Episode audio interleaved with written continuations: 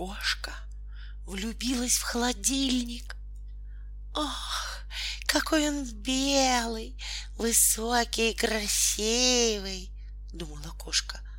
Но еще больше внешности ей нравился духовный, то есть внутренний мир избранника.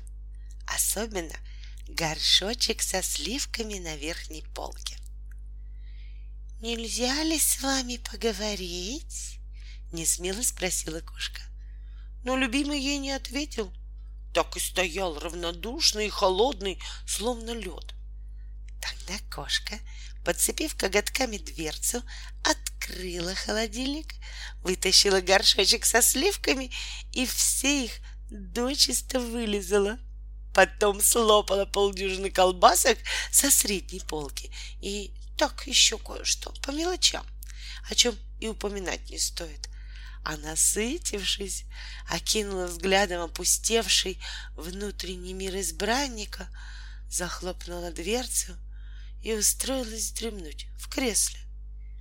И не такой уж он и красавец, подумала кошка, засыпая.